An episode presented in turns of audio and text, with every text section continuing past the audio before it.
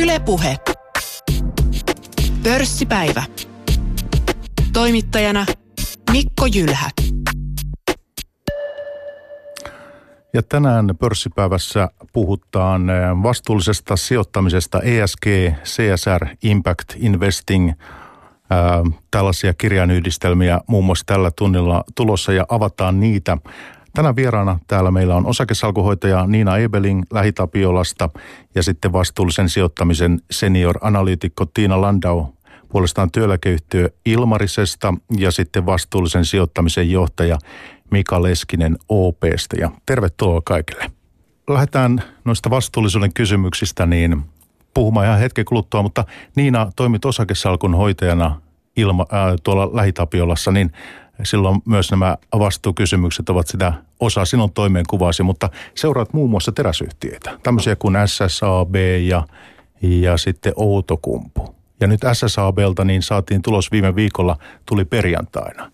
Ja yhtiöllä nämä viime vuodet on ollut kohtuullisen hyviä ja, ja kurssikin on noussut. Mitä sillä SSABlle oikein kuuluu? No SSABlle kuuluu ihan hyvää. Tosin tulos viime viikolla niin oli hiukan alle odotusten, mutta oikeastaan siinäkin niin, niin kannattavuus jäi hieman, mutta ehkä positiivista oli se, että erikoisteräkset oli käynyt hyvin kaupaksi, eli siellä ei, ei sinänsä – mitään hätää ole tällä hetkellä siinäkin mielessä, että se on ollut se alue, mihin yhtiö on satsannut viime vuodet voimakkaasti.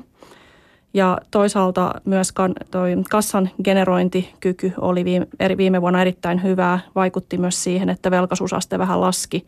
Ja yhtiö tuleekin nyt sitten ensi kertaa neljään vuoteen niin maksamaan osinkoa tässä keväällä. Ja nyt tulevasta vuodesta niin he indikoivat ihan, ihan hyvää sekä niin kuin volyymien että hintakehityksen osalta. Et joo, kyllä, joo. Eri, kyllä edelleen niin kuin tuntuu, että se hyvä kehitys niin kuin tuolla hiiliteräsmarkkinoilla niin kuin jatkus ja, ja sitä lisäponttaa niin kuin nämä yritykset saa nimenomaan siitä erikoistumisesta. No, tämä fuusion yhteydessä siis Rautaruukista tuli, silloisesta Rautaruukista osa SSABtä ja, ja sitä Raahen yksikkö on iso työllistäjä tietysti sitten myös, myös Suomessa ja tärkeä yhtiölle. Mitäs tälle Raahelle kuuluu? No, mulla ei sinänsä valitettavasti tietoa nyt yksity, yksittäisistä yksiköistä ole, ole sen tarkemmin, että ei ole ainakaan nyt Suomen osalta ollut mitään indikaatiota siitä, että mitään vähennyksiä tai muita tehtäisiin, että kuuluu tällä hetkellä kuitenkin ihan, ihan hyvää niin kauan kuin markkina, markkina jaksaa vetää. Okei, okei. Minkälainen näkemys siitä, että 2018 SSABlle, niin minkälainen vuosi on tulossa? No kyllähän se SSABn ohjeistus oli ihan positiivinen, eli näkevät edelleen, että aktiviteetti on hyvää, kysyntä on hyvää ja myös hintoja tukee sitten hyvä kysyntä. Eli sekä hinnat, hinnat tuntuvat olevan niin kuin ihan hyvillä tasoilla nyt ja mahdollisesti siellä on hieman nousuvaraa ja, ja myös kysyntä jatkuu hyvänä. Voiko pyytää, että jos pystyt niin vähän lähempää mikrofonia puhua, niin... Anteeksi. Äh, joo, ei mitään, niin korjataan vaan sitä vähän, niin sitten kumpu on tulossa, Outokummun tulos huomenna 31. päivä tammikuuta. Ja Outokummulle menneet vuodet olleet hyvin hankalia. Nyt kuitenkin vähän valoa jo on ollut tässä viime kuukausina ja kvartaalina näkyvissä, niin minkälaista tulosta kummulta odotetaan? No kyllähän tota neljänneltä kvartaalilta odotetaan ihan hyvää tulosta Outokummun osalta ja sielläkin niin oikeastaan tämä teollinen aktiviteetti tukee, tukee myös sitä Outokummun kehitystä niin kuin näitä muitakin teräsyhtiöitä, kuten äsken mainitsin SSABn osalta. Ja ehkä se isoin kysymysmerkki Outokummun ja oikeastaan muidenkin Yhdysvalloissa toimivien yhtiöiden osalta on nyt sitten tämä dollarin vahva heikkeneminen, mikä on nyt alkuvuonnakin jatkunut, että kuinka – se tulee tulokseen vaikuttamaan. Että tietenkin Outokummullakin on, on tuotantoa Yhdysvalloissa, että vaikutus osittain on vaan, vaan niin kuin tavallaan translatiivinen, mutta, tota, mutta kuitenkin niin kuin, dollarin heikentyminen on ollut aika vahvaa ja vaikuttaa sitten negatiivisesti tulotettaviin tuloihin Yhdysvaltain markkinoilta. Heillähän on tämä Amerikas liiketoiminta-alue ja siellä tämmöinen tärkeä terästehdas Calvert – ja nyt on tästä protektionismista paljon puhuttu Trumpinkin valtakauden myötä ja ansiosta tai miten tahansa sen haluaisi sitten sanoa. Miten tämä on suhteessa kumpuun? Eli saako Outokumpu tästä jotakin liiketoimintahyötyä sitten tuontitulleen kautta Yhdysvalloissa? No kyllähän se tavallaan pitäisi nähdä niin, että yhtiöt, joilla on kotimarkkinatuotantoa Yhdysvaltain markkinalla, niin hyötyisivät näistä tuotitulleista ja protektionismista, mutta toistaiseksi ne vaikutukset on, on kuitenkin jääneet aika vähäisiksi. Osittain myös sen takia, että markkinan kysyntä on ollut ihan, ihan hyvää ja tukenut sitä myöten myös näitä yrityksiä. Miten tämä tämmöisen tullien kiertäminen sitten sitäkin tapahtuu? Se ei ole ihan yksioikoinen asia laittaa tällaisia tulleja. Siinä sitten tietysti niitä voidaan kiertää sitten kuljettamalla kolmannen maan kautta. Joo, no sitä on todistetusti tapahtunutkin tässä, kun on ollut tulleja. Että kyllä, kyllä tavallaan hätä aina keinot keksii mun mielestä, että, että ei ne ole aina mitenkään absoluuttisia nämä, että kun asetetaan tulleja.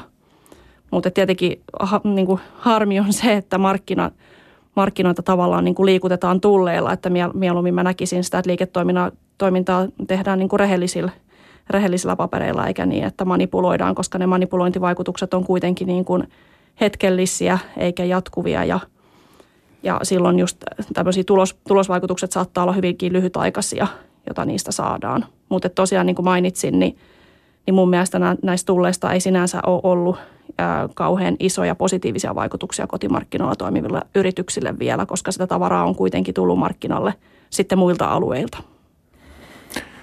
Terästeollisuus, SSAB, hiiliterästä ja autokumpusten ruostumatonta. Miten tämä vastuullisuuden näkökulmasta? Mä Niina kysyn sinulta myös rakennuspuolen asioita vielä lyhyesti, mutta että Tiina ja, ja Mika, niin miten tämmöinen terästeollisuus, mitä te sanotte, kun vastuullisuus on tänään esillä, niin siitä näkökulmasta?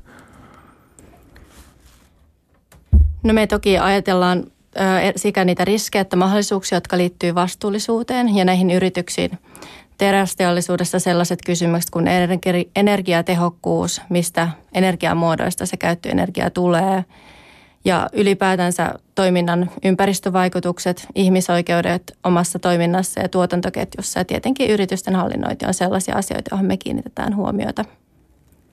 No mikä, onko sinulla näkemys, että miten tämän pitäisi niin kuin vastuullisuusmielessä avata tällaista teollisuutta, että mikä, miten sitä niin kuin katsot, mitkä on ne Voisiko sitä vielä avata enemmän? Joo, no me verrataan ihan miten yritys suoriutuu suhteessa siihen toimialan verrokkeihin.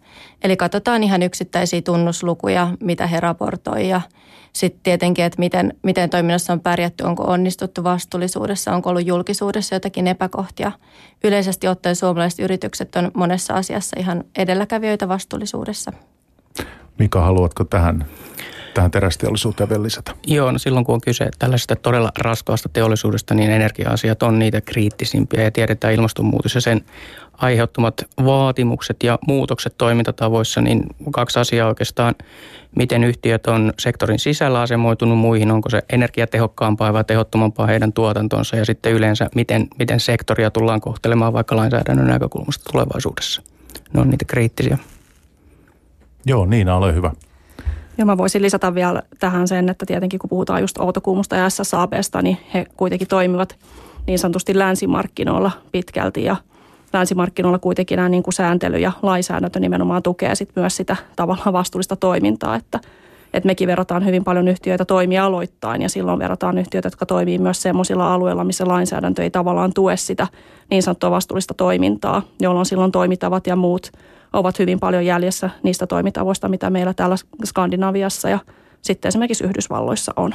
Joo, totta kai Aasiassa valtavasti tuotantoa myös. Miten paljon sitä tavaraa ylituotantoa muuta Aasiassa tulee Eurooppaan Yhdysvaltoihin, jos vielä tätä ruostamatonta jotenkin voitaisiin avata tässä, että onko se Euro- Euroopassa kuinka iso ongelma? No kyllä sitä tavaraa niin kuin edelleen tulee ja, ja yleensä kun se on kuitenkin alhaisemman kustannustason tuotetta, mitä, mitä sieltä saadaan, niin, niin he pystyvät laskemaan sitä hintaa. Että kyllä se jonkun verran niin kuin aiheuttaa mark- markkinoille sitten painetta. Mutta toisaalta nyt viime aikoina myös, kun rahtikustannukset on jonkun verran nousseet, niin se sitten taas helpottaa tilannetta. Huomenna tehdään tätä tiistaina nyt 30. päivänä, niin sitten keskiviikkona 31. Outokumpu kertoo tuloksesta ja katsotaan mikä se on sitten. Mutta ennen kuin mennään vielä ihan näihin vastuullisuuskysymyksiin, niin lyhyesti tuosta rakentamispuolesta. Nimittäin tässä on viime viikkoina, kuukausinakin puhuttu siitä, että Ruotsissa asuntojen hinnat ovat laskeneet ja sinä Nina Ebeling Lähitapiolasta seuraat rakennusalan yrityksiä myös Suomessa ja Ruotsissa. miten tämä on näkynyt kursseissa, tämä asuntojen hintojen kehitys? Onko mitenkään? No, on näkynyt huomattavasti kursseissa, että, no, ruotsa, ruotsalaiset asunrakentajat, niin heidän kurssinsa on tullut niin kuin useita kymmeniä prosenttia alas tuosta viime kesäkuun jälkeen. Ja, ja siellä etenkin näkyy painetta siinä, että kauppa ei yksinkertaisesti asuntomarkkinoilla käy ja vastaavasti sitten taas hinnat on noussut huimasti pääkasvualueilla, etenkin Tukholmassa ja – ja nyt kun se asuntokauppa ei käy, niin hinnoissa on myös syntynyt painetta ja se on sitten saman tien painanut näiden yhtiöiden kursseja aika vahvasti. Että oikeastaan tämä Ruotsin rakentamisen markkinan osalta onkin mielenkiintoista katsoa näissä vuosikatsauksissa sit sitä, että mikä se ohjeistus tulee nyt kuluvalle vuodelle olemaan, että millä tasoilla niin uusia aloituksia tullaan tekemään. Tullaanko jopa näkemään sitten tämmöisiä pienempiä yhtiöitä kaatuvan. monilla on sitten tontteja ostettuna velkarahalla ja kun markkinoilla on painetta hinnoissaan, niin voi olla sitten tämmöiset yhtiöt joutuvat näistä tonteista jopa luopumaan, jolloin sitten vahvemmat pelurit, joilla on, niin kuin, joilla on tasessa varaa ja näin, niin pystyvät ostamaan mahdollisesti hyvinkin houkuttelevia tontteja sitten jatkoa ajatellen. Mutta aktiviteetti todennäköisesti tulee olemaan alhaisempaa nyt jatkossa. Onko sieltä joku jo kertonut tuloksestaan ja ollaanko saatu jotakin indikaatiota siitä, että tämä aktiivisuus, että mikä se määrä voisi niin olla? Miten tilauskannat tämmöiset? No ei ole saatu tarkkoja tietoja vielä siitä aktiviteetista, että itse asiassa Skanska isona ruotsalaisena tai isoimpana ruotsalaisena rakentajana niin antoi tulosvaroituksen, mutta oikeastaan siinä oli paljon myös Skanskan muiden toimintojen asioita tapetilla, eli he joutuivat alaskirjaamaan esimerkiksi Puolan toimintojen – arvoa jonkun verran. Ja sitten siellä oli muita asioita, että se ei ollut suoranaisesti liittynyt sitten tähän pohjoismaiseen asuntomarkkinaan. No se vielä, se vielä kysyn tästä rakennuspuolesta, että nyt kun äh, kerrot näistä Ruotsin kuulumisia, oletko jotenkin huolissasi, huolissasi tai, tai ennakoitko sitä, että tämä kehitys voisi levitä tänne meille Suomeen? Tästähän me tietysti aina Suomessa ollaan kiinnostuneita. Ja kyllä se mun mielestä niin kuin selkeästi on, on huolenaihe ja tavallaan se on niin kuin yllättänyt se Ruotsin markkinan heikkous – myös toki kun selittävänä tekijänä on nämä vahvasti nousseet asuntojen hinnat. Ja sitten toisaalta Ruotsissahan tulee tämä uusi lainsäädäntö liittyen asuntolaina lyhennyksiin niin voimaan tässä. Eli se varmaan on pelottanut niin kuin osa asuntosijoittajista ja sitten jopa ensiasunnon ostajista. Mutta Suomessa niin kehitys on edelleen ollut vahvaa ja tällä hetkellä nähdään, että se kehitys jatkuisi vahvana ja aloituksetkin kasvaisi vielä niin kuin tuleva, niin kuin kuluvana vuonna – ja YIThän esimerkiksi antoi jo tuossa positiivisen tulosohjeistuksen viimeisen kvartaalin osalta. Eli YITllä niin on ollut erittäin tuottosa viime vuosi, mutta sieltäkin odotetaan nyt, että mikä se ohjeistus tulee sitten tämän vuoden osalta olemaan. Mutta kyllä täällä niin odotetaan edelleen, että aktiviteetti jatkuu hyvänä. Ylepuhe. Pörssipäivä. Pörssipäivä menossa Yle puheessa ja tänään meillä on teemana täällä niin vastuullinen sijoittaminen. Tuossa lopuksi oli viimeksi äänessä Niina Ebeling, osakesalkuhoitaja Lähi Tapiolasta. Ja sitten meillä on myös vieraana seniorianalyytikko Tiina Landau Ilmariselta ja sitten eh, vastuullisuusasioiden johtaja OPstä Mika Leskinen. Ja lähdetään nyt tähän päivän teemaan syventymään. Täällä on vastuullisuuskysymyksiin, kun tullaan, niin tällaisia kirjainlyhenteitä kuin ESG ja, ja sitten CSR, ympäristö, sosiaalisuuskysymykset, nämä hallintoasiat ja, ja sitten yhteiskuntavastuu, tämmöisiä asioita liittyy näihin kirjayhdistelmiin, niin ESG-integrointi. Tämä on muun muassa semmoinen hyvin keskeinen. Ja sä voisit vaikka Tiina aloittaa ja kertoa meille ja kuuntelijoille, niin – ESG-integrointi, niin mitä sillä oikein tarkoitat? No aloitetaan ensin siitä ESGn määrittelemisestä. Eli se tulee sanoista environment eli ympäristö, social eli so, sosiaalinen vastuu ja governance eli hyvä hallinto. Ja ESGn integrointi tarkoittaa sitä, että otetaan nämä asiat eli vastuullisuuskysymykset huomioon sijoituspäätöksissä. Eli sekä siinä kun valitaan sijoituskohteita, että siinä kun asetetaan odotuksia niille sijoituskohteena oleville yrityksille – Eli edestetään sitä kautta vastuullisuutta. CSR on sitten taas yritysvastuun puolella enemmän käytössä. No miten tämmöistä integrointia, niin kerro se, että miten sinä olet seniorianalyytikko, miten se teillä oikein toimii? Miten niitä otetaan mukaan ja miten niitä voidaan arvioida näitä kysymyksiä? Nämähän on hirveän monimuotoisia sitten. No meillä on tämä tosi systemaattisesti otettu käyttöön tämä ESGn integrointi, eli meillä on ihan vastuullisuusluokitukset. Ja me ollaan luokiteltu noin 3000 yritystä. Ja niissä on määritelty neljä eri luokkaa. On ne huonoimmat yhtiöt, eli ihan musta lista, johon ei saa sijoittaa. Sitten on toinen sijoituskategoriassa on sellaisia yrityksiä, joilla on isot vastuullisuusriskit.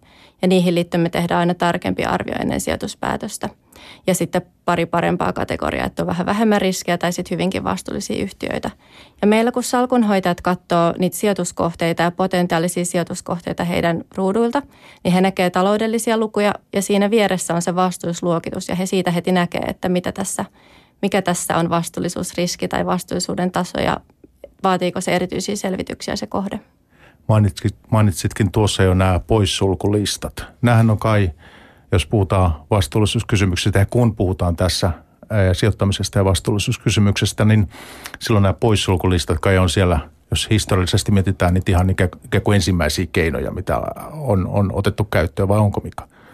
No joo, näin on, että nykyinen vastuullinen sijoittaminen sai alkunsa aikanaan ehkä pois, poissulkulistoista ja siitä käytettiin enemmänkin, tai nykyajatuksen mukaan se on enemmänkin eettistä sijoittamista sitten.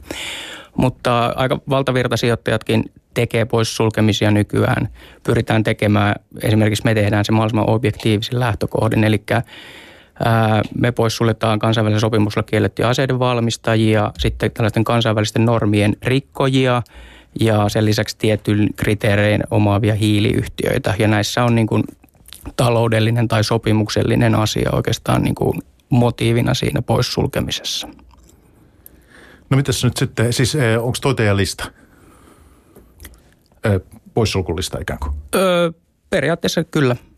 Entäs sitten eh, Niina ja Tiina, niin mites, minkälaisia asioita teiltä sieltä listalta löytyy? Mites lähitapiolla Niina? Joo, meillä on oikeastaan itse asiassa aloitettiin poissulkemiset vasta tuossa syksyllä, mutta oikeastaan samoja asioita kuin, kuin Mikakin tuossa mainitsi. Eli me poissuljetaan myös kiistanalaisten aseiden valmistajat, sisältäen massatuhoaseet ja ydinaseet ja sitten myös nämä kansainvälisten normien rikkojat. Ja me käytetään siinä ihan kolmatta tahoa, joka määrittelee meille nämä, näitä osia rikkovat yhtiöt ja otetaan se niin kuin annettuna. Et me ei niin kuin itse, itse tavallaan analysoida sitä, että kuka, kuka rikkoo ja mitä, vaan, vaan nämä tulee kolmannelta taholta. Ja jos mä oon ymmärtänyt oikein, Tiina, kerron, niin eh, onko teillä nyt sitten Ilmarisella, niin teillähän on sitten, että ette ikään kuin, tämä on niin kuin in-house-tyyppistä toimintaa, että te ette osta sitä ulkopuolelta vai ostatteko? No me ostetaan analyysiä varten palveluita ulkopuolella, mutta ja niistä tulee suoraan siis ihan nämä kiistanalaiset aseet, eli ydinaseiden valmistajat ja rypäläaseiden valmistajat. Sen lisäksi me poissuljetaan tupakan valmistukseen keskittyneet yhtiöt. Ja sitten meillä on pari sellaista kategoriaa, missä käytetään myös omaa harkintaa, eli kansainvälisiä normeja rikkovat yhtiöt.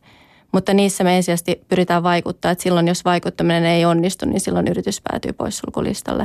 Ja hiiliyhtiöt myöskin, ja siinä käytetään ulkopuolista tahoa, mutta tehdään niitä vielä tarkempaa arvioita siitä, että jos sijoitetaan vaikka sähköyhtiön, että onko ne luopumassa kivihiilestä, niin sitä katsotaan niitä ja muuten poissuljetaan, jos on merkittävä osuus kivihiiltä siitä toiminnasta. No mitäs tämä Fortumin ää, nyt menossa oleva Uniper-järjestely? Siellähän on paljon nyt fossiilista, eikö ole? Ja sitten kun jollakin aikavälillä on ymmärtänyt, että sitä oltaisiin niin yhtiössä sitä hankkiutumassa eroon. Tämä on mun mielikuvani. Miten tota, tämmöinen – case? Onko teillä tähän Fortumin kohdalle jotakin? Niina nostaa käden ylös. Tota, oikeastaan meillä on myös politiikkana se, että me ollaan linjattu tämmöiset niin hiili-intensiivisten toimialojen osalta niin, että me siellä sijoitetaan vaan parhaimmistoon. Ja tämähän on niin kuin erittäin mielenkiintoinen Fortum tässä niin kuin keissinä, koska sitten myös pyritään sijoittamaan niin kuin parantajiin ja tietenkin Uniper ei sinänsä paranna sitä Fortumin hiilijalanjälkeä päinvastoin niin kuin tuo lisää sitten tätä likasta energiaa sinne heidän miksiinsä. Mutta ei olla vielä sen pidemmälle niin kuin asiaa analysoitu, että johtaako tämä nyt sitten toimenpiteisiin Fortumin osalta vai ei, mutta se jää meillä niin kuin nähtäväksi nyt sitten, kun nämä neuvottelut sitten vihdoin ja viimein saadaan päätökseen. No nyt sitten OP-rahastosta Fortumiin varmaan voisin kuvitella löytyy varmaan monestakin rahastosta. Ää, joo, eli Uniper on meidän poissulkulistalla suuren, suuren tota, hiilikapasiteetin vuoksi ja Fortum ei ole poissulkulistalla ja ei ole tehty mitään linjauksia, mitä jatkossa tullaan tekemään, tekemään asian suhteen. Siis tällä hetkellä ei ole tehty päätöstä siitä, kaikki on kesken, kesken mutta meillä on kriteereinä oikeastaan kaksi eri kriteeriä, että sähkön tuottajissa katsotaan ihan absoluuttisia päästömääriä, mutta jos, jos yrityksellä on strategia, jossa se aikoo osallistua aktiivisesti yhteiskuntien muutokseen vähähiiliseen suuntaan, niin voidaan pitää sellaisessa tapauksessa sijoitus kuitenkin. Ja sitten kaivosyhtiöiden puolella katsotaan liikevaihtoa, kuinka iso osa tulee, tulee hiili, energiahiilestä. Ja sama, sama asia pätee sielläkin, että voidaan myös tutkia yrityksen strategiaa, että aikooko se myydä näitä assetteja tai, tai muuten. Niin, että siinä ei pelkästään katsota eikä sitä hetkeä, missä ollaan nyt, vaan tulevaisuuteen. Mutta siis tämä on ihan mielenkiintoinen tieto, että Uniper on, on poissulkulistalla. Joo, kyllä, näin on. Okei. Okay. no sitten nämä poissulkulistat, nyt sen verran vielä, että tässä oli aseet jo mainittu, mutta siis teillä niin puhutaan tiety, tietynlaista aseista. Kaikki aseet eivät ole ikään kuin itsestään selvästi sulkulistalla. Niin on taas käsi pystyssä. hyvä, Joo, no itse asiassa me ollaan, niin kuin, me, ollaan, me ollaan linjattu, että me vältetään sijoittamista myös muiden aseiden valmistukseen silloin, kun tämä aseiden valmistus on yli 5 prosenttia yhtiön liikevaihdosta. Ja itse asiassa meistä liittyy siihen myös linjaukseen, että, että myös alkoholin, anteeksi, ei alkoholivalmistus, vaan aikuisviihde, tupakka, teollisuus ja sitten uhkapelit myös tällä samalla 5 prosentin liikevaihtorajalla. Tässä on ehkä hyvä huomata, minäkin kun näin vastuullisuuskysymyksiä niin kovin hyvin tunnet tässä sijoitusmielessä, niin on yrittänyt hieman perehtyä tähän, niin tämähän ei ole semmoinen, jos on ymmärtänyt, korjatkaa, mutta on ymmärtänyt tämä niin, että tämä ei ole semmoinen, että on, että on ikään kuin nolla tai yksi joko tai, vaan tässä on nämä prosentit tämmöiset hyvin keskeisellä siellä, että harvoin on semmoinen sijoituskohde, mikä on ikään kuin täydellinen. Joo, eli täytyy muistaa, että ei ole oikeaa tai väärää tapaa tehdä vastuullista sijoittamista. Tärkeintä on se, että tekee selväksi, miten sitä tehdään ja kaikki alkaa vastuullisen sijoittamisen periaatteesta, joiden olisi mun näkemyksen mukaan syytä olla julkiset. Eli sieltä, ketkä on kiinnostunut sijoittamaan tuotteisiin tai muuten, niin, niin näkee, millä periaatteella sijoitustoimintaa tehdään nimenomaan tästä vastuullisuusnäkökulmasta myöskin. Tämä kiistanalaisten aseiden kysymys on siitä mielestä vähän poikkeuksellinen, että siinähän ei ole sellaista prosenttirajaa, että ei ole olemassa pörssiyhtiötä, joka tekisi vaikka kokonaan kiistanalaisia aseita tai ydinaseita. Eli siinä, siinä se on ihan, että toimiiko, rikkoako niitä kansainvälisiä normeja tai sitten, että onko tätä ydinasetoimintaa. Mutta tosiaan monessa muussa asiassa, niin kuin tupakan valmistuksessakin, meillä on se 50 prosentin raja, että valtaosa liiketoiminnasta pitää olla sitä ja kivihiilessä 30 prosenttia. Mennään tässä äh, poissulkulistoista. Nämä on, nämä on edelleen olemassa ja ovat, niillä on se oma historiansa, mutta että nyt sitten keskeisellä siellä, näin on ymmärtänyt, korjatkaa jälleen, mitä on ymmärtänyt väärin, eli, eli aktiivinen omistajuus ja vaikuttaminen. Ilmarinenkin on äh, iso työeläkeyhtiö, kun on ja vuodenvaihteessa tuli vielä tämä fuusio, Etera on nyt teidän kanssa sitten kimpassa, niin äh, tietysti omistukset kanssa kooltaan aika isoja, niin, niin silloin – aktiivinen omistuus ja vaikuttaminen, niin miten Tiina te teette Ilmarisessa tällaista? Miten te vaikutatte? No me vaikutetaan vastuullisuuden edistämiseksi. Ensinnäkin ihan osana yritystapaamisia. Tavataan paljon listayhtiöiden johtoa täällä Suomessa. Vaikutetaan myös osallistumalla yhtiökokouksiin aktiivisesti ja erityisesti ennen niitä ollaan myös usein yrityksiin yhteyksissä, jossa on vaikka joku esitys, joka on meidän linjausten vastainen – osallistutaan nimitystoimikuntiin, eli meidän johto on ihan valitsemassa monen listayhtiön hallitusta. Mutta sitten kun mennään kansainvälisesti, meillä on vielä tällainen hyvin pitkäaikainen yhteistyö muiden sijoittajien kanssa. Siinä on mukana norjalainen, ruotsalainen ja tanskalainen sijoittaja. Siellä on kaikenlaisia vastuullisuusteemoja, esimerkiksi kalastajien työoloja Taimaassa, rakennustyömaiden työoloja, ihmisoikeuksia Katarissa ja öljy, öljyn aiheuttamien ympäristövahinkojen ennallistamista Nigeriassa. Ja – sen lisäksi me vaikutetaan myös ilmastoasiassa yhdessä muiden sijoittajien kanssa edistetään ilmastoraportointia ja nyt uusimpana on tällainen Climate 100 Plus vaikuttaminen, jossa vaikutetaan globaalisti sataan suurimpaan päästäjään ja siihen on saatu tosi hyvin sijoitusvarallista mukaan. Että toki OP, OP ainakin oli siinä mukana meiltä, mutta myös yli 200 muuta sijoittajaa globaalisti. Joo, mulla on tämmöinen luku tässä, kun 225 alkuvaiheessa ollut mukana. Ja siis kun katsoo näitä lukuja kanssa, niin tämä aika hurja tämä hallinnoitavat varat, jos tämä Climate Action 100 plus, niin hetkinen yli 26 triljoonaa Yhdysvaltain dollaria. Se on jo valtava viesti, jonka sijoitusyhteisö lähettää yrityksille, että näistä asioista, nämä asiat on sijoittajille tärkeitä ja merkityksellisiä. No miten tämä tämmöinen kun on yli 200, pitkälti yli 200 sijoittaa, niin miten tämä yhteistyö oikein toimii? Miten Käyt- sä sitä teet? Käytännössä siinä jaetaan tehtävät, eli jokainen sijoittaja valitsee y- yhden tai kaksi yritystä, joihin he näkee eniten vaivaa siihen vaikuttamiseen. Ja sitten tämä pienempi porukka niin yhdessä pohtii sitten sitä vaikuttamisen suunnittelua ja on yritykseen yhteyksissä käy sitä dialogia. Ja siinä on myös useampi kansainvälinen organisaatio fasilitoimassa tätä vaikuttamisen suunnittelua ja toteuttamista. Mites haluatko sinä Niina tai, tai Mika sitten vielä tähän, tähän vaikuttamiseen ja yhteistyötä muiden omistajien kanssa niin tähän lisätä? Joo, meillä tosiaan myös tämä vaikuttaminen toimii ihan tapaamalla yritysjohtoa, eli me tavataan yli 600 yhtiötä vuodessa ja pyritään oikeastaan tapaamaan kaikki ne, tapaamaan kaikki ne yhtiöt, joita me, joihin me ollaan sijoitettu niin noin kerran vuodessa. Ja näissä yritystapaamisissa me sitten käydään näitä myös vastuullisuusasioita läpi, lähinnä niitä asioita, missä meillä on odotuksia, niitä asioita, mistä me haluttaisiin lisää informaatiota tai niitä asioita, missä me toivottaisiin, että yhtiö toimisi niin kuin eri tavalla. Mutta ja meillä tosiaan niin kuin salkunhoitajat tapaa nämä yritykset ja silloin niin kuin myös tämä vaikuttamiskeskustelusta syntyvä niin kuin informaatio tulee mukaan sijoituspäätöksiin. Hyvä, hyvä. Otko, tai voitko antaa meille jonkun äh, esimerkin? Joku case-esimerkin, ei tarvitse ehkä yhtiökään nimetä, mutta joku tämmöinen asia, mistä olisit salkuhoitajana keskustellut tämän, tämän yrityksen kanssa? No me ollaan esimerkiksi viimeisen parin vuoden aikana otettu aika vahvasti esille nämä niin kuin nimenomaan päästötasot ja yritysten hiilijalanjäljet, koska kun me aloitettiin itsekin raportoimaan meidän rahastojen hiilijalanjäljet, niin silloin huomattiin, että tietyt yritykset ei esimerkiksi raportoi tai, tai sitten just, että, että usein on hyvinkin keskittynyttä se, että se on muutama yritys, kun tuo sen tavallaan rahaston hiilijalanjäljen, niin – näiden yhtiöiden kanssa ollaan sitten keskusteltu siitä, että mitkä heidän tavoitteet on näiden hiilijalanjälkien alentamiseksi, tai sitten niiden yhtiöiden kanssa, jotka eivät raportoi vielä, että kysytty, että minkä takia he eivät raportoi, keskusteltu siitä, ja sitten toisaalta keskusteltu myös siitä, että onko heillä mahdollisesti tulevaisuudessa tulossa tätä raportointia. Entäs Mika?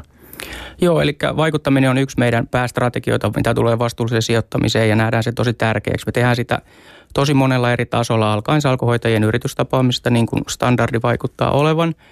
Sen lisäksi, kun me seurataan näitä kansainvälisten normien toteutumisia näissä kohdeyhtiöissä, joihin me sijoitetaan, niin aina jos sieltä löytyy tällainen vahvistettu normirikkomus, niin ensin me pyritään vaikuttamaan siihen yhtiöön ennen kuin mahdollisesti myydään se pois.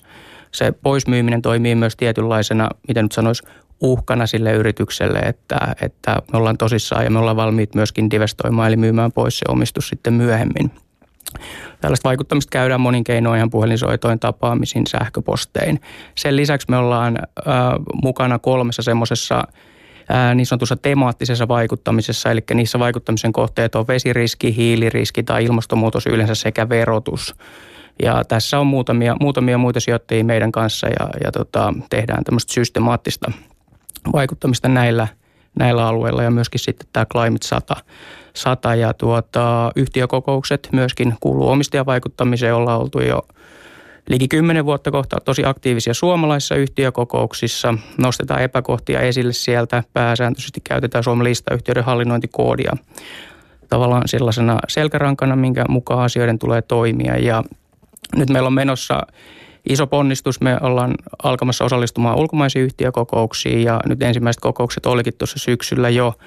Ja kun päästään täyteen vauhtiin, niin osallistutaan useisiin tuhansiin ulkomaisiin yhtiökokouksiin omistajapolitiikan mukaisesti sitten. Tosiaan ei se tarkoita sitä, että käytännössä menisi paikan päälle vaikka jonnekin Müncheniin tai, tai, tai Lontooseen, vaan, vaan siihen on helpompiakin tapoja nykyisin. Joo, eli tähän on olemassa ihan tällaisia palveluntarjoajia ja isot kansainväliset sijoittajat, kun he harrastaa omistajavaikuttamista kansainvälisesti, niin käyttää nimenomaan näitä palveluntarjoajia, eli saadaan analyysi näistä yhtiökokouksista ja sen perusteella tehdään itse päätökset, kuinka siellä halutaan äänestää ja lähetetään äänestysohjeet tiettyjä reittejä pitkin sinne kokouspaikalle sitten ihan tarkentava kysymys, tämä on vähän off topic, mutta kuitenkin siis onko toimijoita, jotka siis tarjoavat tämmöistä palvelua rahaa vastaan siis? Ää, kyllä, ei no. se muuten olisi mahdollista. Niin, niin ihan jännä, joo. Taivas olisi muuten täynnä salkuhoitajia, kun ne lentää ympäri maailmaa. Joo, se oli jollekin kiva duun. No hyvä on, mutta siis tässä on nyt puuttu vähän tästä vaikuttamisesta, se eri keinoja nämä yhtiökokoukset ja sitten tosiaan ihan muutenkin yhteydenpito sinne yrityksen johtoon ja kaikki, kaikki toi. Öö, ja tässä siis äh, sitten sitten, niin tässä on tullutkin jo tämä teemasijoittaminen esiin, että tuota, on green bondit esimerkiksi, tästä vihreät bondit ja uusiutuva energiarahasto. Mitäs teemasijoittaminen, niin avataan tätä, tätä nyt vielä vähän yksityiskohtaisemmin meidän kuuntelijalle. Eli mitä kaikkea tähän kuuluu, mikä voisi olla semmoinen esimerkki? Haluatko vaikka Tiina tai nostaa tähän? Sä oot kirjoittanut green bondeista äskettäin. Joo, eli käytännössä kun puhutaan teemasijoittamisesta, niin ajatellaan sitä vastuullisuutta erityisesti mahdollisuutena usein. Eli sitä, että kun yritykset ratkaisee vaikka globaaleja haasteita niiden liiketoiminnassa, niin ne voi siitä saada uusia liiketoimintamahdollisuuksia ja siten myös kasvua. Ja siinä voi olla erilaisia teemoja. Esimerkiksi me ollaan sijoitettu yhtiöihin, jotka tuottaa vaikka uusiutuvan energian teknologiaa, tuuliturbiineja ja muuta. Ja sitten myöskin puhutaan sen veteen ja vaikka lääkke, sellaisiin globaalisti merkittävien sairauksiin liittyvien lääkkeiden valmistajiin. Mutta tällaiset asiat eh, kuin tuuliturbiinit tai tai muut, niin eh, tähän täytyy olla kuitenkin ihan relevantti hyvä bisnes myös, että ei riitä se hyvä tarkoitus ikään kuin. Ei, eli me nähdään nimenomaan, että osa näistä yhtiöistä voi saada tästä sellaista uutta merkittävää liiketoimintaa ja sen avulla kasvaa markkinointa nopeammin. Ja me halutaan nimenomaan tällaisia sijoituskohteita tunnistaa ja ollaan asettu ihan tavoitteeksi kaksinkertaistaa tällaiset sijoitukset. Hyvä on. Entäs, entäs Niina? Mites, mites Lähitapiolassa näitä asioita ajatellaan, tämä teemasijoittaminen? No teemasijoittaminen on tosi lähellä meidän sydäntä myös, että me ollaan tehty teemasijoittamista jo pitkään ja, ja itse asiassa meillä on ihan tämmöisiä niin kuin teemarahastoja myös tarjolla yksityisasiakkaille, mutta sitten oikeastaan kaikissa meidän sijoitusratkaisuissa niin – niin hyödynnetään tämmöisiä temaattisia sijoituksia ihan samoihin asioihin kuin Tiinakin tässä äsken mainitsi, eli uusiutuvan energiaan, vesiyhtiöihin, äm, lääkeyhtiöihin, terveydenhuollon erilaisiin laite, ää, diagnostiikkavalmistajiin ja, ja niin kuin eri, ihan erityyppisiin teemoihin ja sitten myös niin kuin teemoihin, joissa niin kuin megatrendit on taustalla, että että se on aika niin kuin teemasijoittaminen on mun mielestä niin kuin hirveän laaja käsite, missä tavallaan megatrendit tulee vahvasti taustalla – ja sitten toisaalta sitten tämä toisaalta tämä vastuullisuus. Ja jos nämä kaksi voidaan niin kuin yhdistää, niin mun mielestä siitä voidaan rakentaa niin kuin eri, erittäin mielenkiintoisia tuotekokonaisuuksia. No sitten teemasijoittamisesta vielä, mikä on niin kuin uusi trendi sitten vastuullisen sijoittamisen saralla, on nämä YK on kestävän kehityksen tavoitteet. Eli nyt pyritään myös, äm, sijoittajat pyrkii tällä hetkellä niin kuin identifioimaan yrityksiä, jotka on parhaiten kiinni näissä YK on kestävän kehityksen tavoitteissa ja löytämään sitä kautta näitä – hyvinkin houkuttelevia sijoituskohteita ja juuri niitä niin kuin vastuullisuudesta nousevia mahdollisuuksia. Joo, siis se, tämä teemasijoittaminen, tämähän voi olla muutenkin kuin vastuullista sijoittamista. Sehän on tietysti, ei, ei, ei ole mitenkään niin kuin synonyymejä tai, tai välttämättä tekemisissä keskenään. Ei, mutta tietenkin parasta on se, että se ne kaksi asiaa loksahtaa niin kuin kohdalleen. Ja silloin voidaan varmastikin nähdä tämmöisiä pitkän aikavälin arvonnousupotentiaalia ja, ja hyvinkin houkuttelevia sijoituskohteita pörssipäivä menossa ja tuossa äänessä Niina Ebeling Lähitapiolasta. Sitten on Tiina Landau Ilmarisesta ja, ja Mika Leskinen OPstä. Tässä vaiheessa voitaisiin olla vähän sivuttu tai sivulauseessa on tullut nämä tuotot. Nämähän tietysti sijoittamisessa aina kiinnostaa, on se sitten työeläkeyhtiö ja työeläkevarat, on se sitten piensijoittaja, joka säästää ehkä palkasta muutamia kymppiä, niin kuitenkin tuottohan siinä on keskeisellä siellä. Nyt sitten kuuntelijalle, niin pörssipäivän kuuntelijalle niin avataan vähän tätä tuottoa käsitystä, kun puhutaan vastuullisesta sijoittamisesta, ESGstä kaikesta, niin, niin entäs tuotot sitten? Saadaanko täällä ylituottoa? Menettääkö joku, mikä, mikä sinun arviosi? Joo, no ehkä hyvä tehdä tarkennus tässä vaiheessa silloin, kun puhutaan vastuullisesta sijoittamista meidän käsityksen mukaan, niin silloin tuotto on tärkein. Eli nähdään, että huomioimalla vastuullisuusasioita, niitä sijoituspäätöksiä tehtäessä, niin ää, paremminkin tuetaan tuottoa tai vähintäänkin vähennetään volatiliteettia, eli heiluntaa. Eli ei missään nimessä ole tarkoitus uhrata tuottoja tähän, tällä, tällä tekemisellä. Silloin jos puhutaan eettistä sijoittamista, niin silloin saattaa olla, että sijoittajalla on ehkä jotain henkilökohtaisia arvoja, sellaisia, joiden puolesta hän on valmis saamaan vähän vähemmän tuottoa kuin, kuin ilman niiden omien arvo, tiettyjen arvojen toteutumista hän mahdollisesti saisi. Ja hän on täysin sinut sen sellaisen toiminnan kanssa, mutta se on silloin eettistä sijoittamista. Mutta YK vastuullisen sijoittamisen periaatteet määrittelee asia hienosti, eli huomioidaan vastuullisuusasiat sijoituspäätöksiä tehtäessä ja toimitaan aktiivisena omistajana huomioiden vastuullisuusasiat. Ja on tosi vaikea mennä sanomaan tässä ja nyt, että seuraavan vuoden aikana vastuullinen yritys tuottaa paremmin kuin vastuuton yritys, koska siihen tuottoon vaikuttaa niin mielettömän moni asia. Ehkä nähdään asia enemmän niin kuin pitkällä aikavälillä, että toimimalla vastuullisesti yritykset luo ympäristön, ympäristö, jossa tuottojen tekeminen on ylipäätään mahdollista. Me voidaan mennä ulos ja hengittää vielä sadan vuoden päästäkin, jos tällä hetkellä yritykset miettii, miten, mitenkä vaikka minkälaista energiaa käytetään tai minkälaisia tuotteita kehitetään ja niin edespäin. Eli tämä on pitkän aikavälin ilmiö ja pyritään vähentämään volatiliteettia ja mahdollistamaan toiminta myös pitkälle tulevaisuuteen. Mikä on sinun käsityksesi siitä, että kun Kiinasta paljon puhutaan ja oikeutetusti tietysti, onko Kiinassa tällaista asiaa jotenkin noussut viime vuosina erityisesti esille? On todella paljon, eli aikaisemmin sanottiin aina, että ei meidän tarvitse tehdä mitään, että kiinalaiset, kiinalaiset ei kuitenkaan tee mitään, mutta mä oon itse sanonut oikeastaan jo pitkään, että me nähdään kiinalaisten perävalot pikkuhiljaa. Heillä on ollut massiiviset ongelmat ja on yhäkin massiiviset ongelmat, mutta ne on ollut niin massiiviset, että heidän on ollut pakko ryhtyä toimeen ja tämä on ihan ykkösprioriteetteja siellä maassa – maassa. Eli niin karua kuin se onkin, niin ajattelu sielläkin varmaan menee taloudellisen ajattelun kautta. Eli on, reaali- tai on tullut selväksi heille se, että jatkamalla näin, niin esimerkiksi heidän PKT ei pysty kasvamaan kovin voimakkaasti vaikka kymmenen vuoden päästä, koska siellä tuotantoa jouduttaisiin rajoittaa jo saasteongelman takia.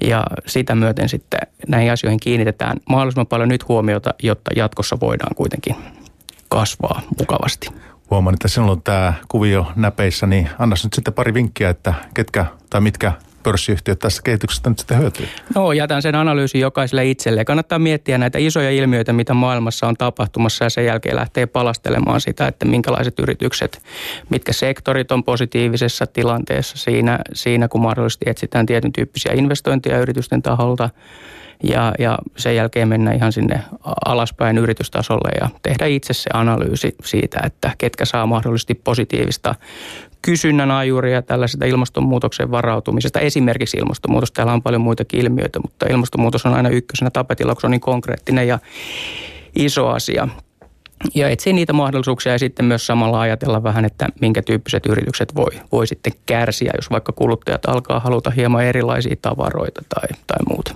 Mutta et halua antaa meille mitään yhtiötä tässä? Ää, en, en valitettavasti. Okei, okay, okei. Okay. Ja, ja Niina, niin tuotot ja Kiina, kummasta haluat sinä aloittaa? No oikeastaan tuottoja mä meinasin kommentoida, eli äm, tosiaan niin oikeastaan ei ole niin kuin enää nykypäivänä ollut evidenssiä siitä, että nämä niin kuin parha, parhaat ää, yhtiöt olisi tuottaneet paremmin kuin muu markkina, eli vastuullisuuden osalta parhaat yhtiöt, mutta enemmänkin tämmöiset niin parantajat, että siellä on tavallaan sitä niin kuin tuottopotentiaalia enemmän, että kun yritys niin kuin muuttaa toimitapojaan entistä vastuullisemmiksi, ehkä myös niin kuin sitä tavallaan liiketoimintastrategiaansa muovaa, ää, takertuu näihin tavallaan esimerkiksi puhtaisiin trendeihin ja sitä kautta luo tavallaan itselleen liiketoimintamahdollisuuksia, niin voidaan myös luoda sitten pitkän aikavälin arvoa. Mutta toki niin kuin just tuotoista puhutaan, niin yleensä sijoittajat on aika lyhytjänteisiä ja lyhyellä tähtäimellä niin tuottoja liikuttaa moni muukin asia kuin vastuullisuus. Mutta tavallaan mä koen, että nämä vastuullisuusasiat näkyy sitten niin kuin hyvinkin pitkällä aikavälillä, esimerkiksi kymmenen vuoden kuluttua, niin yrityksen arvossa. No hyvä on, mutta olisiko sulla antaa meille jotakin lukuja tuottojen suhteen? Että, että... Öm, ei mulla valitettavasti ole mitään tarkkoja lukuja siitä, että miten että se vaihtelee hyvin paljon niin kuin koko ajan, että, että minkä tasoiset yritykset niin kuin pärjää, mutta että se on kun katsotaan lyhyellä tähtäimellä, niin, niin siitä on toistaiseksi vaikea vetää analyysiä. Ihan akateemiset tutkimuksetkin osa on osoittanut, että, että niin sanotut parhaat yhtiöt menee paremmin ja osa on osoittanut, että tavallaan he ei tuota lisäarvoa. Että vielä ei ole semmoista niin kuin konsistenttia näkemystä tämän asian osalta. Okei. Entäs eh, Tiina, mikäs, mitä sinun rätingit kertoo siitä, että, että mikä tuottoero näillä voisi olla? No meillä on itse asiassa vastaava näkemys kuin mitä Mikalla ja Niinallakin, eli koetaan, että pitkällä aikavälillä vastuulliset yritykset tuottaa hyvin. Ja sen takia erityisesti tällaisen hyvin pitkään perspektiivin ja eläkevarallisuudesta huolehtimiseen, niin tämä vastuullinen sijoittaminen sopii erittäin, erittäin hyvin. Yksi, mistä on puhuttu, en tiedä näiden, näiden asioiden yhteydessä puhuttu, ainakin on tämä puhdas vesi ikään kuin yhtenä tämmöisenä potentiaalisena. En tiedä, onko se sitten megatrendi vai muuten vaan, muuten vaan totta kai ka- kaikkia ihmisiä koskettava asia ja, ja näin. Mutta että Onko tästä nyt noussut jotakin bisnestä sitten? Onko, tuleeko teille mieleen jotakin yhtiöitä, jotka on pystynyt tämän, tämän, tulee nyt tässä vaan ihan spontaanisti mieleen, koska tästä on niin paljon puhuttu, tämä, tämä puhdas vesi ja tämmöinen. Onko tästä kehittynyt jollakin jotakin liiketoimintaa, mikä ihan uudella tavalla? No onhan siihen liittyy esimerkiksi vedenpuhdistukseen tarkoitettuja kemikaaleja, sitten niitä ihan vedenpuhdistuslaitoksia ja sitten laajemminkin puhtaan veteen säästämiseen liittyen vaikka tehokkaita kastelujärjestelmiä. Okei, okay, okei. Okay. Ja Niinakin nyökkäsi siinä, että tota, et, et näin on. Joo, kyllä, kyllähän se niin kuin ihan teollisuudessakin näkyy, että yritykset, jotka toimii tavallaan alueella, jossa on pulaa vedestä, niin miten he hoitaa ne prosessinsa, että sieltä miten pystytään kierrättämään sitä prosessin jätevettä puhdistamaan uudelleen ja ottamaan uudelleen käyttöön, niin kyllä semmoista yritykset tulee pärjää tavallaan paremmin jatkossa. Toi vesi on mielenkiintoinen ja tosi iso megatrendi. Me kaikki tarvitaan vettä ja täytyy muistaa, että maapallon vesivarannoista noin prosentti taitaa olla makeaa vettä, jos en ihan väärin muista. Ja esimerkiksi kastelu, maatalous taitaa viedä noin 40 prosenttia veden käytöstä globaalisti. Ja siitä vedestä noin 60 prosenttia muistaakseni saattaa olla jopa 70 prosenttia menee hukkaan. Eli käytännössä – valuu putkistosta pois ennen kuin saavuttaa kohteensa, niin siitä voi miettiä, minkä verran on investoitavaa. Joo, no en tiedä pysykö mun laskin perässä tossa, että, että tota, niitä täytyy sitten lähetyksen jälkeen räknätä sitten yksityiskohtaisemmin, mutta että tässä ollaan nyt pörssipäivässä ää, nyt sitten ää, näitä vastuullisuusasioita käyty läpi, niin ää, ollaan tätä yhteistyötä ja vaikuttamista ja – ja teemasijoittamista ja sitten vaikuttavuussijoittaminen, tämmöinen impact investing. Tuleeko tästä jotakin hyviä esimerkkejä teille mieleen, että mikä on käsipystys? Joo, ehkä siitä määrittelmästä. Impact investingillä vaikuttavuussijoittamisella tarkoitetaan tosi monia eri asioita vielä, eli se ei ole ihan vakiintunut. Eli jos mennään ihan siihen toiseen äärilaitaan, mitä sillä oikeasti tarkoitetaan, niin silloin puhutaan, puhutaan jostain semmoista sijoittamista, jolla saavutetaan jotain mitattavissa olevaa parannusta vaikka jossain julkisen sektorin ää, ää, rahan käytön kohteessa. Ja sijoittajan saama, saama tuotto riippuu siitä, että kuinka paljon on julkinen sektori pystynyt jossain tietyssä asiassa säästämään rahaa tämän ohjelman seurauksena. Mutta se, mitä arkikielessä usein vaikuttavuussijoittaminen tarkoittaa tai mihin sillä viitataan, niin on itse asiassa tämä äsken puhuttu teemasijoittaminen, koska voi ajatella, että sillä on myös vaikutusta kun ohjataan rahaa johonkin tiettyyn teemaan, vaikka puhtaaseen veteen tai ilmastonmuutokseen. Ja myöskin tällaisissa ihan normaaleissa sijoituksissa yhä useammin pyritään mittaamaan sitä vaikuttamista ja mekin tehdään sitä. Me julkaistaan esimerkiksi tällainen positiivinen ympäristövaikutus suurimmalta osalta meidän rahastoista ja se käytännössä tarkoittaa sitä, että – mikä osuus salkkuyhtiöiden liikevaihdosta tulee jostain tietystä ympäristöön liittyvästä toiminnasta? No, meistä varmaan kaikki tietää tämmöiset digitaaliset platformit kuin eBay ja Amazon ja Alibaba ja kaikki tämmöiset kauppapaikat. Nyt sitten verkossa on tämmöisiäkin, äh, siis äh, liittyy kai omalta osalta vastuulliseen sijoittamiseen, siis verkkoalustoja, joilla voi, voi sitten, joiden kautta voi sijoittaa erilaisiin hankkeisiin sitten kehittyvissä niin kuin talouksissa ja kehittyvillä alueilla, vaikka Afrikassa, aurinkoenergia sinne ja, ja on tämmöinen Trine-palvelu muun muassa. Niin onko tämä nyt sitten, jos mä tekisin tällaista, menisin johonkin tämmöiseen platformiin, sijoittaisin siellä jonkun summan vaikka aurinkoenergia Afrikassa, onko tämä nyt sitten tämmöistä, tämmöistä niin kuin vaikuttavuussijoittamista? Tiina, No käytännössähän se voi olla nimenomaan sitä riippuen tietenkin mihin he sijoittaa, mutta on hyvä muistaa, että nämä on sellaisia piensijoittajien käyttämiä työkaluja, joilla voi hyvin vähäisiä määriä sijoitusvarallisuutta kerätä. Että tavallaan se, ensi, enemmän vaikutusta kestävän kehityksen rahoitukseen, on, on se instituutioiden raha. Ja instituutiothan tekee huomattavan tarkkaa sellaista arviointia riskejä ja tuotoista ja erityisesti niiden suhde on hirveän merkityksellinen. Eli sitä kautta se ei näytä korvaavan näitä perinteisien sijoittajien toimia. Joo, ilman muuta näin ja totta kai tässä tarvitaan aika monta tasoa, mutta et mitä mä haen tällä tässä viemällä keskustelua tähän suuntaan, niin aivan takaa sitä, että, että syntyykö u- uudenlaisia ikään kuin palveluita ja alustoita tähän ihmisille, jotka on kiinnostuneet ja haluaa tehdä vastuullista sijoittamista, että, että on tämmöisiä Kyllähän se selkeästi lisää sitä piensijoittajan palettia, että riippuen siitä omasta sijoitustavasta, niin aina tulee niitä uusia, uusia keinoja perinteisten rinnalle. Oletteko te näihin tutustunut? Tämmöisiin OP esimerkiksi tietysti, kun on iso rahastoyhtiö, niin, niin erilaiset fintech-haastajat ja kyllä te varmaan seuraatte tämän tyyppistä. Kyllä meillä seurataan tarkasti, mitä maailmassa tapahtuu. Niin, tietenkin niin. Oletteko te huolissanne, että tulee tämmöisiä ikään kuin uudenlaisia, uudenlaisia tota, tapoja, ei välttämättä kaikki meidän rahastojen kautta enää? No ei, ei olla huolissaan, että hyvä vaan, että kehittyy, kehittyy ja tulee erilaisia investointivälineitä tarjolle piensijoittajallekin. Mutta et halua siitä sen enempää lähteä lausumaan? Ei tällä kertaa. Okei, okay, okei, okay, katsotaan miten ne kehittyy. No tämä Impact Investing, saatiinko tämä nyt, haluatko Niina siihen vielä jotakin lisätä, että tuota, omalta osaltasi? No oikeastaan voisin lisätä sen, että yleensähän näissä niin kuin vaikuttavuushankkeissa on instrumenttina, instrumentti, johon just yksityissijoittajan on vaikea päästä käsiksi, eli ne on tämmöisiä niin kuin joko private equity tai private debt tyyppisiä rakenteita. Ja usein ne hankkeet on vielä hyvinkin pitkäaikaisia, eli ennen kuin ne saadaan käyntiin, niin aikaa on mennyt kauan ja, ja sitten kun se sitten on päätöksessä, niin, niin on mennyt pitkään, että tavallaan nämä sopii just institutionaaliselle sijoittajalle siinä mielessä – paremmin, kun on tavallaan se sijoitushorisontti huomattavasti pidempi. Ymmärrän, joo, kyllä. Ja tosiaan, jos jotain aurinkovoimaa Afrikkaankin lähdetään rakentamaan, niin onhan se siis pitkä, valtavan pitkiä hankkeita. Joo, kyllä. No sitten tämmöinen, otan tämänkin tämän tähän, kun siis seuraa jonkin verran tätä elintarvikepuolta ja mitä kaikkea sieltä tapahtuu, niin onko, me ollaan nyt puhuttu tästä erilaisista tulokulmista vastuulliseen sijoittamiseen, niin kasvisruokabuumi on ollut tosi iso, niin kuin tiedetään, kaikki kauppoissa se näkyy ja, ja ravintolassa ja kaikki. Miten nyt sitten vastuullisen sijoittamisen, onko eläinten hyvinvointi tässä jotenkin Onko, tuleeko se jollain tavalla teidän työssä niin kuin vastaan? Otetaanko tätä erityisesti huomioon? Lihateollisuus tietysti silloin osittain vähän huono maine, eikö totta? Joo, näin, näin on, tai ainakin mediassa niin aina nämä negatiiviset uutiset pääsee otsikoihin. Mutta kyllä meillä niin oikeastaan nämä asiat on yhtenä osana meidän vastuullisuusanalyysiä, kun me käsitellään elintarvikeyhtiöitä ja etenkin just näitä lihanjalostajia – ja siellä, missä ehkä asiat on kaikista huonoimmin, niin siellä me ei oikeastaan olla varmaan näihin tai ollakaan näihin yrityksiin edes sijoitettu. Et meillä on hyvin keskittyneet salkut, me voidaan niin kuin sijoittaa niihin yhtiöihin, mitkä me tunnetaan hyvin, jotka toimii sellaisilla alueilla, jossa niin kuin mä aikaisemminkin mainitsin, missä lainsäädäntökin sit tukee tämmöisiä asioita.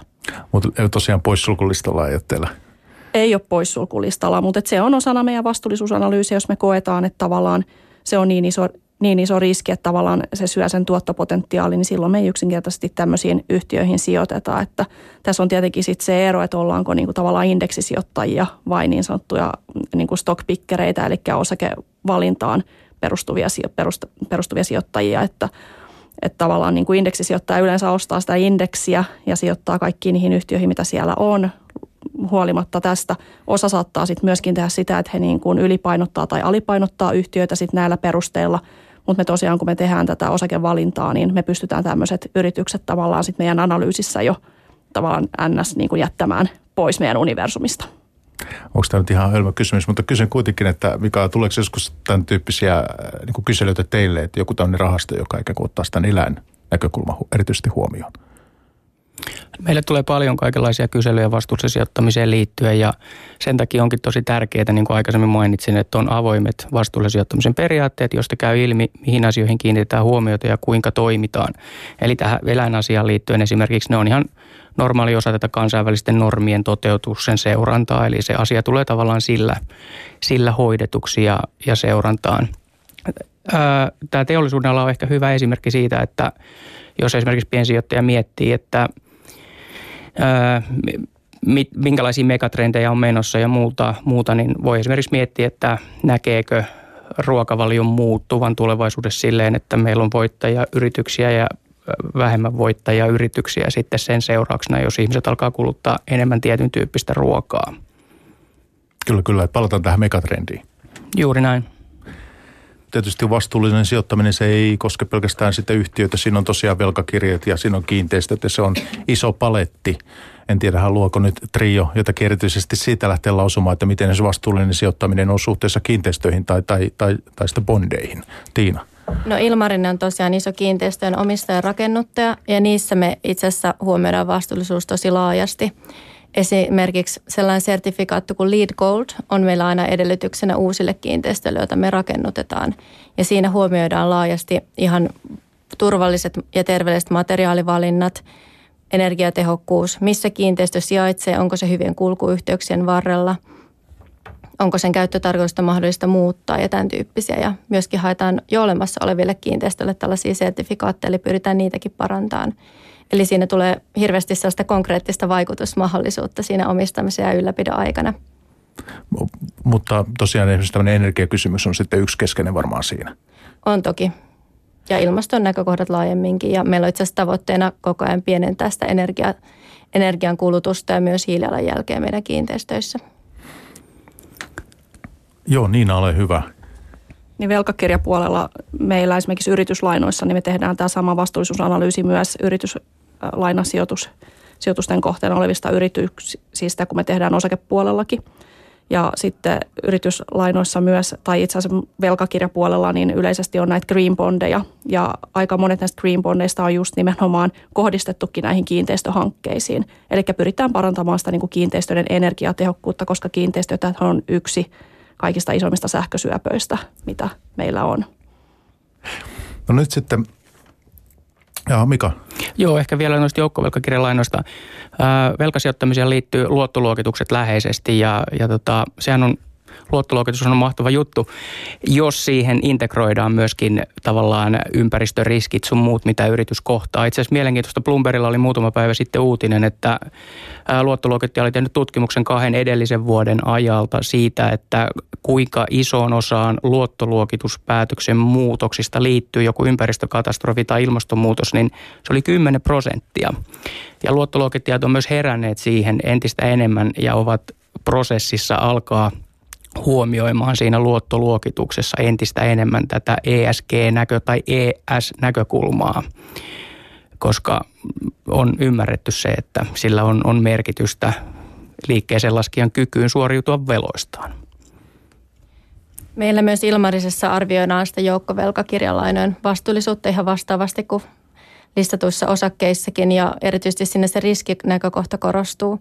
Meillä on myös jonkin verran niitä green bondeja, jotka on siis tällaisia joukkovelkakirjalainoja, jossa yritys on kertonut, mihin se käyttää sen rahan. Eli se on jonkinnäköinen vihreä hanke toisin kuin haettaisiin vain yleisesti varallisuutta. Ja niissä me ollaan nähty, että jos se on muuten vastaista tavallista tavallista joukkovelkakirjalainaa, niin silloin mielellään ollaan mukana sellaisessa sijoitustoiminnassa, jos se muuten on hyvä sijoituskohde.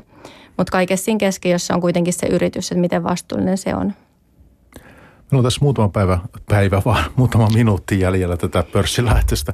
Niin se, että yksi tämän ajankohtainen aihe, mikä – mikä on ollut otsikoissaan tämä kannabis. Tähän nyt varsinkin piensijoittajat ovat siitä erilaisilla nettifoorumeilla keskustelleet ja sijoittaneet erilaisiin kannabis yhtiöihin. Nyt täytyy tietysti tässä erottaa sitten kaksi asiaa. Toisaalta on lääkekäyttö. Lääkeyhtiöt etsivät sieltä uudenlaisia sitten ratkaisuja ihmisten ongelmiin. Ja sitten on tietysti viidekäyttö ja viidekäyttö Yhdysvalloissa. Siellä on osavaltiot sitten muuttanut, muuttanut lainsäädäntöä. Ja sikäli tämä viidekäyttö myös tullut. Niin miten vastuulliset, vastuullisen sijoittamisen piirissä ja teidän ammatissa, oletteko millä tavoin törmännyt tähän – esimerkiksi Mika, niin kannabis ja, ja vastuullinen sijoittaminen, niin miten nämä kulkee? Joo, eli mm, lääkeyhtiöt on usein ne yhtiöt, jotka on kannabisen kanssa, kannabisen kanssa tekemisissä ja itse sitä kautta niitä saattaa salkussa, salkussa myöskin olla, mutta se on silloin hyväksytty laillinen lääke ja ei sillä perusteella ole lähetty pois sulkemaan näitä, näitä yhtiöitä. Kyllä, kyllä, joo. Mutta Mut siitä puhutaan hirveän vähän. Se on tosi marginaalinen asia. Esimerkiksi kannabiksen kasvattajat, niin itselle ei tule mieleen yhtään listattua yhtiötä, joka, joka kasvattaa kannabista.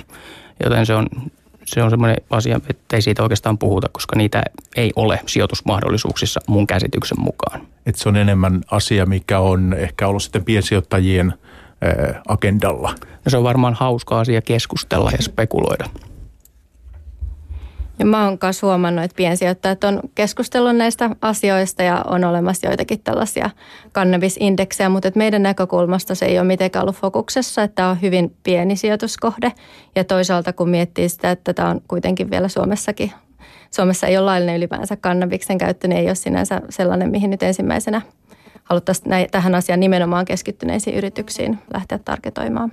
Ja tietenkin sekin, että on ymmärtänyt, että jo, jo lääkekannabistakin käytetään meillä hyvin siis, hyvin vähän, että jossain sitä käytetään vähän, ilmeisesti määrät on suurempia sitten. Niin mä ajattelin tästä vielä mainita, kun mainittiin niistä prosenttirajoista, niin tässähän on vähän niin kuin sama, että aika usein sitten lääkeyhtiöllä on muutakin toimintaa kuin vaan se lääkekannabis ja se on niin kuin osa sitä kokonaisuutta ja jos uskotaan, että se yhtiöllä on hyvät niin kuin, hyvä tuottopotentiaali tulevaisuudessa ja hyvät tuotteet, niin, niin en mä näe syytä, että minkä takia sitten tämmöinen pitäisi, pitäisi sulkea pois, varsinkin jos vielä tämä lääkekannabis on ollut niin kuin, on silloin ollut niin kuin positiivisia vaikutuksia sitten ihmisten terveyteen. Ymmärrän, ymmärrän. Oletko sinä muuten jotenkin ihan työyhteydessä ollut, ollut törmännyt tähän kannabisasiaan jotenkin? No en oikeastaan sen kummemmin, mutta me ollaan kyllä siitä keskusteltu henkilön kanssa, joka meillä nimenomaan terveydenhuolto- ja lääkeyhtiöitä seuraa. Mutta hänkin on niin kuin ollut sitä mieltä, että ei ole syytä tavallaan poissulkea tämmöisiä yhtiöitä, koska kuitenkin näillä lääkkeillä on positiivisia terveysvaikutuksia.